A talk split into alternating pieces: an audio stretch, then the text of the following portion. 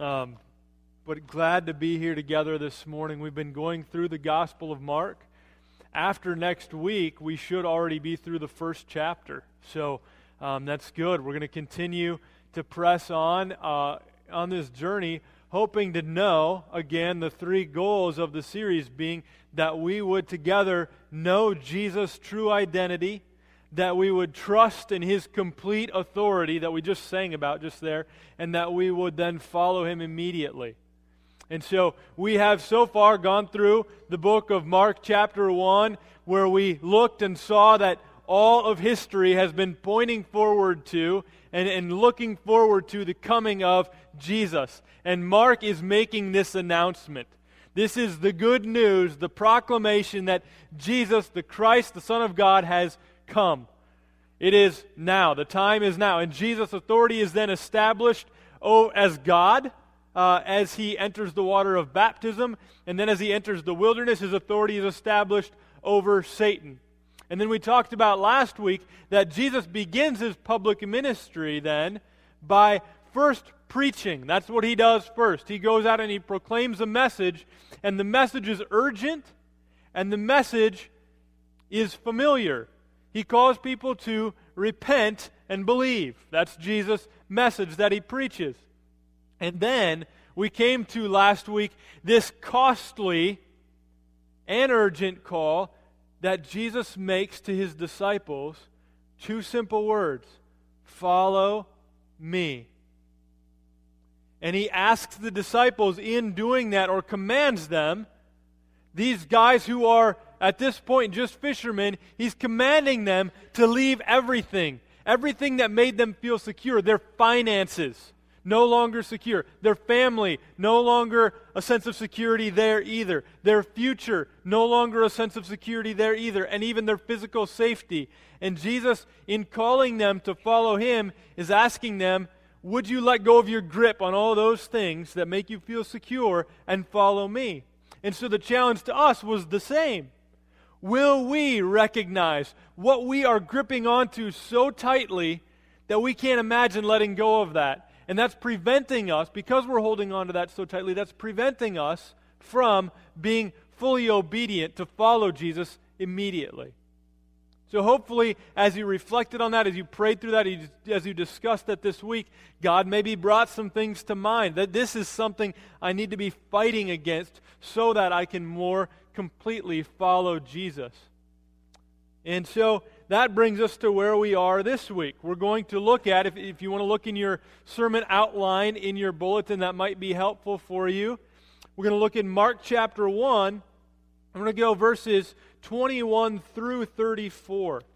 Mark 1, 21 through 34. And so, if you have a Bible, turn to it. Uh, if you don't have a Bible, by the way, if you come and you just like I don't I don't have a Bible, talk to me or some other leader and we will make sure you get a Bible because we want you to have the word of God in hand. Mark chapter 1 verse 21 and as we read God's word this morning, let's stand together. Mark chapter 1 starting in verse 21. And they went into Capernaum. And immediately on the Sabbath he entered the synagogue and was teaching. And they were astonished at his teaching, for he taught them as one who had authority, and not as the scribes. And immediately there was in their synagogue a man with an unclean spirit. And he cried out, What have you to do with us, Jesus of Nazareth? Have you come to destroy us? I know who you are. You're the Holy One of God. But Jesus rebuked him, saying, Be silent and come out of him. And the unclean spirit, convulsing him and crying out with a loud voice, came out of him. And they were all amazed, so that they questioned among themselves, saying, What is this? A new teaching with authority. He commands even the unclean spirits, and they obey him. And at once his fame spread everywhere throughout all the surrounding region of Galilee. And immediately he left the synagogue and entered the house of Simon and Andrew with James and John. And now Simon's mother in law lay ill with a fever. And immediately they told him about her. And he came and took her by the hand and lifted her up. And the fever left her. And she began to serve them. That evening at sundown, they brought to him all who were sick or oppressed by demons. And the whole city was gathered together at the door. And he healed many who were sick with various diseases. And he cast out many demons. And he would not permit the demons to speak because they knew him. You can be seated. Let's pray. God, would you this morning send your Holy Spirit once again to shine light on your word, the word that was inspired by that same Holy Spirit who now dwells in us who are believers? And so, God, I pray that the Holy Spirit would shine a light on Scripture this morning so that it might do something in us for your name's sake. Amen. Two things I want us to notice this morning about this passage. We've already talked about Jesus' authority being established. But today we're going to recognize that the authority that has already been established by Jesus is now recognized by a lot more people. Okay, that's what we're going to see this morning. So we're going to see that the authority of Jesus is now recognized by more people. And then we're going to the second thing we're going to see is that Jesus serves with a personal touch. Okay? So, two things we're going to look at this morning. The first one, we're going to start in verses 21 and 22. First point is this that as people now begin to recognize the authority of Jesus, the first thing they recognize it in is his teaching. They recognize Jesus' authority as he teaches them. Okay? So, look at verses 21 and 22. It says, They went into Capernaum. Okay, Capernaum is a small village but a small village that's doing pretty well. It's not like some old dying little town. It's a, it's a thriving small town on the shore. That's where he's going. And it says immediately on the Sabbath, he entered the synagogue and was teaching. Okay, so Jesus, just beginning his public ministry in this small town of Capernaum, there is a synagogue. Now, just so we know what a synagogue is, a synagogue was a gathering place for people who were Jewish living outside of Jerusalem. If you lived in Jerusalem, you would go to the temple, and that's where things like sacrifices took place. That's where the priests would be. There were not priests in the synagogue. Synagogues were gathering places for Jewish people outside of Jerusalem. And they would come to the synagogue to hear the reading of the scriptures and some teaching on the scriptures. The people that typically did that were scribes or traveling rabbis or teachers. And so it's not very odd what Jesus is doing here. This is very common. Every week on the Sabbath, when the Jewish people would gather in a synagogue, they would have a different traveling teacher come and teach them. Sometimes maybe just for a week, sometimes for an extended period of time. But they didn't have like a pastor or a priest that was there all the time. They got their teaching from traveling rabbis. Jesus is doing that.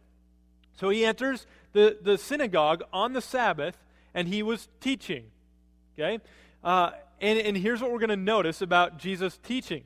That all we know so far from verse 21 is that he was teaching, and the people are doing what they always did. The Jewish people are gathering in the synagogue because it's the Sabbath. Some of you, it's just like you don't even think about it anymore. It's Sunday morning, you go to church. That's what these people are doing. It's Saturday, we're going to synagogue. That's just what we do. And so they come to synagogue expecting to hear another traveling pe- preacher, maybe wondering who's it going to be this time. And look at verse 22. And they were astonished at his teaching, for he taught them as one who had authority and not as the scribes. First thing we notice it says they were astonished.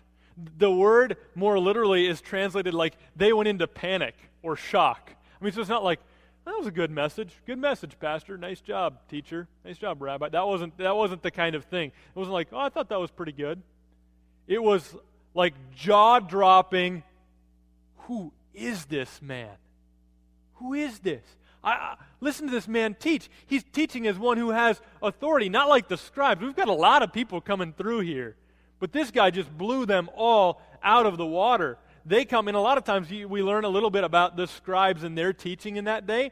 One thing they really like to do is they like to sound really smart. And so they would, during their, their, their teaching, quote some scripture, but also a lot of different. Well, and this rabbi teaches this, and this rabbi teaches this, and like make themselves sound really smart. I mean, these guys had it going on. They had they had way better PowerPoint presentations than I use. They used sweet video clips, read all the best books. I mean, and they wanted everybody to know we've got it going on. Okay, and so that's what the how the scribes taught. But Jesus comes and he teaches in a different way. We don't learn from Mark exactly how Jesus taught. I would guess Jesus just read a lot of Bible he just read a lot of Old Testament and just taught them as one who had authority. So people are beginning to recognize Jesus' authority through his teaching. Look at verses 23 through 27. Now we're going to see in this part, Jesus' authority is recognized over unclean spirits. Verses 23 to 27 says, And immediately there was in their synagogue a man with an unclean spirit and he cried out. So, in the midst of Jesus' teaching, sermon is interrupted by a man with an unclean spirit. What would you have felt like if you were there and you were experiencing this? You're, you're listening to this man teach with great authority, and you're totally engaged. Nobody's tapping you and saying, "Wake up, honey."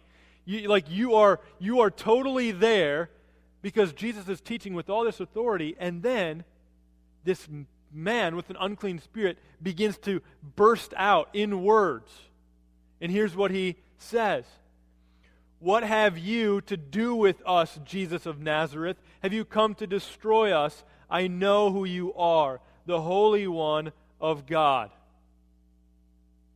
Whew. I mean, imagine just the, the tension in the place at this point. And, and why, why does the demon all of a sudden in the middle of this just scream out? I would say it's because demons, as those who are working alongside Satan to, to go against all of the work that God is doing, people are noticing that God is doing something. Jesus is teaching with great authority, and, and, and the demon just can't stand it anymore. The unclean spirit's like, I, I am totally opposed to everything this guy is saying and everything he's about. And so, so it just kind of comes spewing out.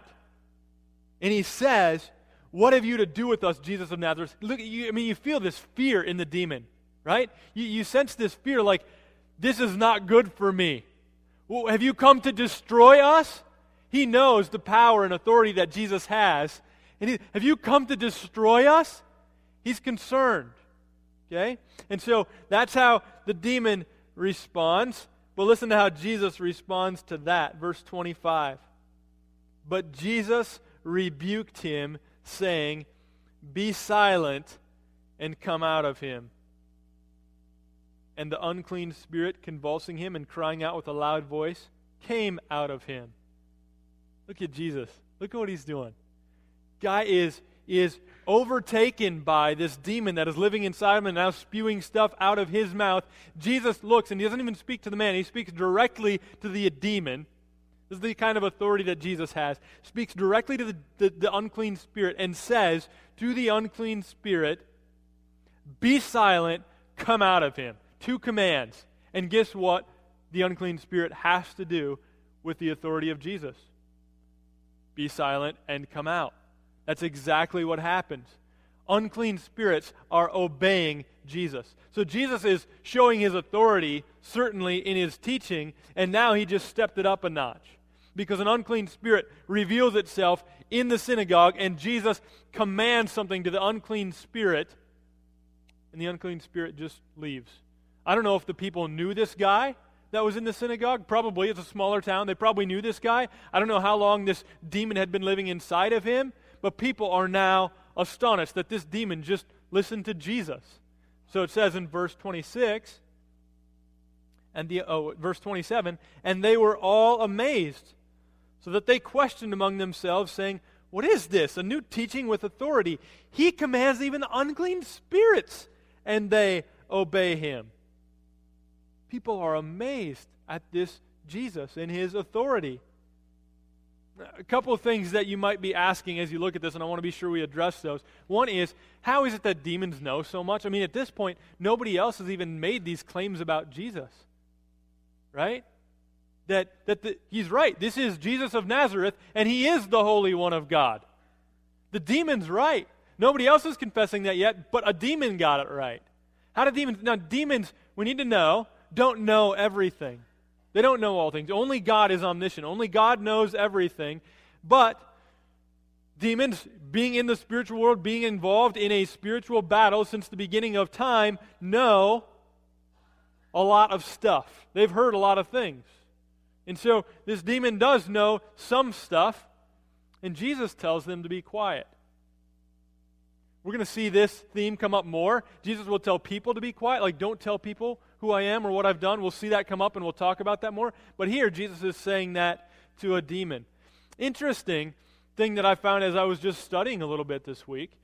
And okay, if you are, if we've got somebody from the University of Iowa wrestling somebody from the University of Minnesota, um, that's a pretty big matchup. And so everybody's going to know the names of the two people that are wrestling. And the two wrestlers are going to know probably even a lot about the person that they're going to wrestle. They've studied them, they know what their moves are, they know all that kind of stuff. They know them very well as they engage in this fight. That's the way it is in our world. It's very set up like that. But in this world that they were coming from, as people battled with one another, it was it was most common for you not to know the name of the person that you were battling because knowing somebody's name was a way for you to have control over them. That's, that's how they would have control. It's almost like us, the way, as I was studying it, the way I understood it was something like how, you know, when you're fighting with somebody, um, eh, like your brother or whatever, and, uh, and then he's got you in this hold and you can't get out, and you finally just say, uncle, or something like that, right? That's kind of what it is. That, that you having the authority over somebody else to, to call out their name in the midst of a battle is, is your attempt to have mastery over them. And so, by this demon coming to Jesus and saying, I know who you are. You're Jesus of Nazareth. He's saying, I want to have authority over you. I see your authority in your teaching. I want to have authority over you. And Jesus will have none of it. He just says to the, to the demon, Be silent come out of him. And the demon obeys. Okay? So, Jesus is showing his authority over unclean spirits. And then, verse 28. Look at verse 28. And at once his fame spread everywhere, throughout all the surrounding region of Galilee. His fa- like, when people see something incredible, they usually tell people about it, right? Like even even if whatever it is, you saw your kid just do something amazing, you want to share that with people you saw even just an amazing game of some sort. You want to talk to people about that. You want to go back and watch Sports Center and see the highlights again, right? Uh, that kind of thing. That's what's happening here. All these people, all were amazed and astonished, and they couldn't help but go and talk about it. And so now Jesus' fame is spreading throughout a whole region. He was relatively unknown just days before this, and now he is out, and his fame is spreading about a whole region. And what do people do with famous people? Look at verse, we're going to skip a couple verses. Go to 32. Go to verse 32. That evening at sundown, they brought to him all who were sick or oppressed by demons, and the whole city was gathered together at the door. That's what we do with famous people still today, right? Somebody's fame spreads, and they just get. You got the paparazzi chasing them right? And, and they can't even go out to eat without a crowd gathering around them. Jesus' fame is spread, and now, that evening already, all who were sick, all who were possessed by demons, show up at his door. Imagine what that would have been like. I'm trying, like, I, am imagining kind of like the clinic waiting room times 12, um, where it's just like, Oh, and you can just imagine all the moms there, like, oh, don't touch that magazine, honey. No, no, no, no, no, no. No, don't touch that. The lady just coughed on you. No, no, no. Don't talk to strangers who are possessed by demons. You know, like all this, like that's that's the, the what's going on. There's sick people and demon possessed people all just crowding around this door to where Jesus is staying. Okay, so lots of people. Jesus is now famous, and verse 30 4. Here's what he does. And he healed many who were sick with various diseases, and he cast out many demons, and he would not permit the demons to speak because they knew him. Many people who were sick. I don't know how long they had been sick, but some of you have been really sick. Some of you are sick with something that you can't get rid of, and the doctors have told you, we can treat it, but we can't cure you. Imagine you being one of those people who hears the good news that there is one in town who you can go to and he will heal you. He's not just going to treat your pain or manage your symptoms, he can heal you. He has the power to heal you. You're going to get out of your bed or whatever it takes. You're going to get to this door to see this man. And so they're coming because this man is a healer. And so they come to his door and they are healed. Jesus, so far, all the things that we've seen is Jesus establishes authority. In the waters of baptism, he established his authority as the eternal Son of God. He established his authority over Satan. Now he's established his authority over demons, right? But now, that's all pretty cosmic, but now we're seeing Jesus' authority over stuff that we deal with every day and we see every day physical sickness. We see that every day. And Jesus now comes, and people are recognizing that he has authority even over that. I want to apply this first point to us before I move to the second point. Do you recognize Jesus' authority in teaching?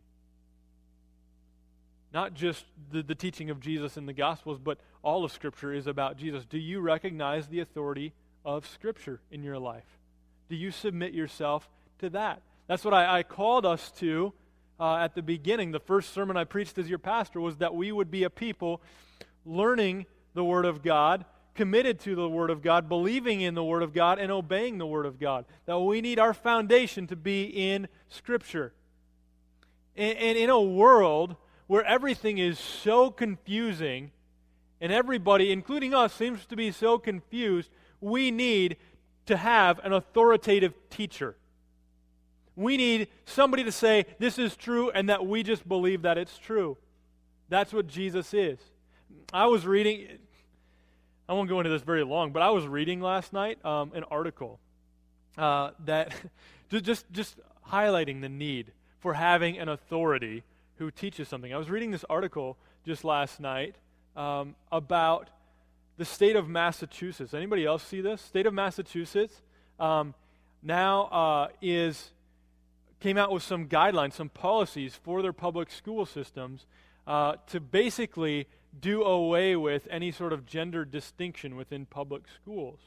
Um, and, and it so that because kids are sometimes confused about their gender and they want um, people to not be to not be put into one or the other all the time and so they're going to have i mean bathrooms are going to be available for if you uh, have documented that, that you feel like a girl, then you will be treated as a girl. Here's, here's actual wording. I just took some actual wording from it because it sounds weird when I say it. But here's some actual wording from it. Um, it's going to sound weird when they say it too. A student who says she is a girl and wishes to be regarded that way should be respected and treated like a girl. Okay? And then it says, listen to this. This is the part that's just like, what? It says, the person best situated to determine a student's gender identity is that student himself or herself. So we live in this world where increasingly the authority does not come from the God who created us, but our authority comes from ourselves. The student best equipped to determine what gender they are is that student himself or herself. What? Really? Like, I am best, like I am my best authority. I, you know, and, and not, not even just me as an adult, but, but my eight year old can determine himself or herself whether he or she wants to be a boy or a girl. That's, that's, that's, that's strange. Um, and, and for us, we need, in our culture as a whole, but for us certainly as a church, we need increasingly to know and trust the authority of Jesus that what he says is true, that he is the way, the truth, and the life. And we're going to listen to him rather than allowing authority to reside within ourselves, right? Um, okay. Next thing. How about, uh, well, you know what? I'm going to just have you um, look at those questions on the bottom uh, of, of your sermon outline. and go through those sometime this week on your own. I want you to know that if you have seen evil manifested in yourself or someone else, that you can come to Jesus and He has authority over that. That if you are sick, you know, here's, here's my problem. Sometimes I like to over spiritualize things. And so when people are sick, I'll pray for healing, but then I pray for a lot of other things. And I think it's good to pray for a lot of other things, but sometimes I don't pray enough that sick people would be made well. Like, we just need to pray that. That if you're sick, it is a good and godly and biblical thing to pray that you would be made well. Jesus' authority spreads to all things. He is authoritative in his teaching, he is authoritative in his. Uh, his, his authority is recognized over unclean spirits and also over physical things like sickness. Abraham Kuyper is a politician, or was. He's dead, but he was a politician and pastor in the Netherlands, and he said this There is not one square inch of the entire creation about which Jesus Christ does not cry out, this is mine. This belongs to me. Praise God for that, right? That we have that Jesus who can look at all creation, and there is not one square inch over all creation over which Jesus cannot look and say, This is mine. Love that. We have a Jesus that is full of authority. Now, we skipped over three verses, and I want to spend the remainder of our time just looking at those three verses really quickly. In our day, because of our sinful nature, and the, and the fallenness of the world, when people become famous, they have to distance themselves from other people, right? They have to even like hire a bodyguard and they get whisked away from things in limousines with tinted windows, right? They have to kind of protect themselves from everybody else when they become famous in our world today. That's just the nature of being famous. We don't expect to have personal relationships with famous people. It's just not going to happen. You might, if you're lucky, get them to take your Sharpie and sign something for you, or maybe even get a picture with them, but certainly they're not going to know your name, remember you, look you in the eyes, and have a loving relationship with you. You just don't expect that, right? I got to tell you a story um, about my brother. My brother, his name, I have two brothers and a sister, all younger than me. The brother that's next youngest, um, his name is Mike. Uh, and when Mike was in high school, he had a girlfriend at the time, and they went on a band trip to California. And so they were doing a number of things in California, and they went to Universal Studios.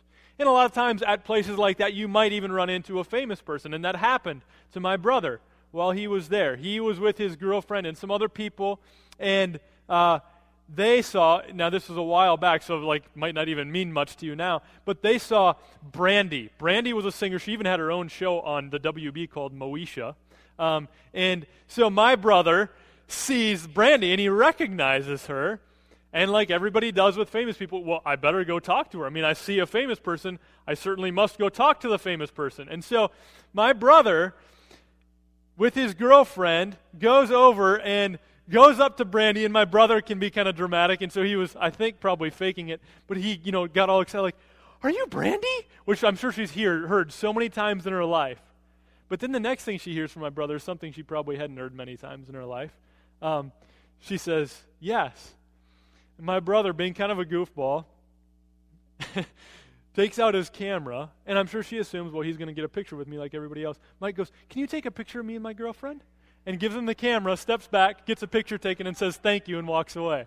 So he's got a picture of he and his high school girlfriend taken by Brandy, um, but no, no, no other proof that, that he actually met her. Kind of cool. Um, but Mike didn't expect that he was going to get to know Brandy and they were going to have some sort of relationship with each other. We just don't expect it with famous people. But look at verses 29 through 31.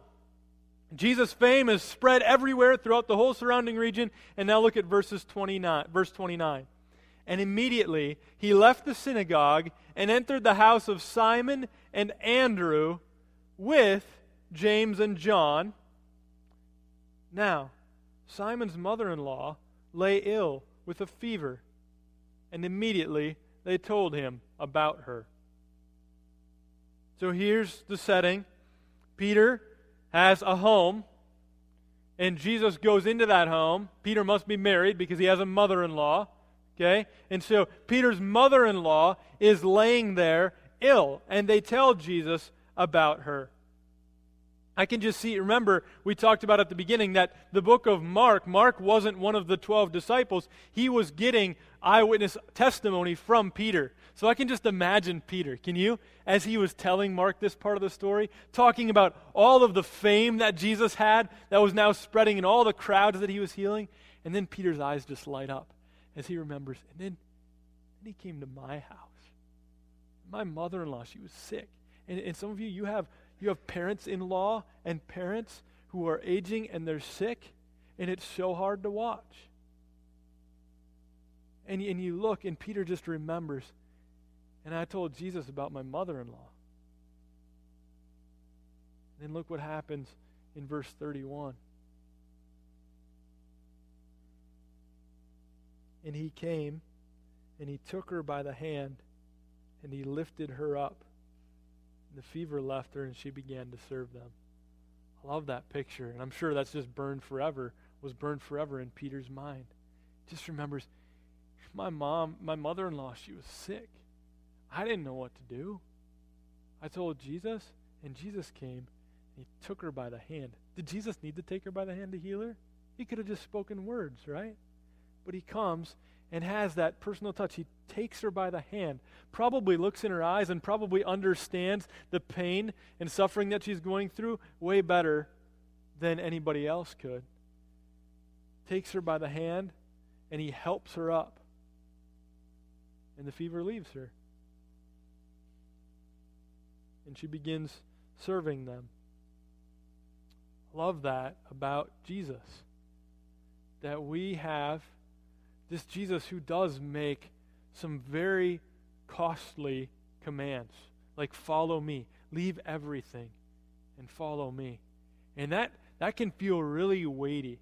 I read something this week that was really encouraging to me on that after, after I just mentioned, you know, was challenging all of us last week with Jesus' call to fall, ever, leave everything and follow me, that, that when Jesus was making that command, he had already done that himself as he commands James and John to get out of the boat and leave their father Zebedee there, Jesus had already gotten out of his father's presence and left his throne to come to us.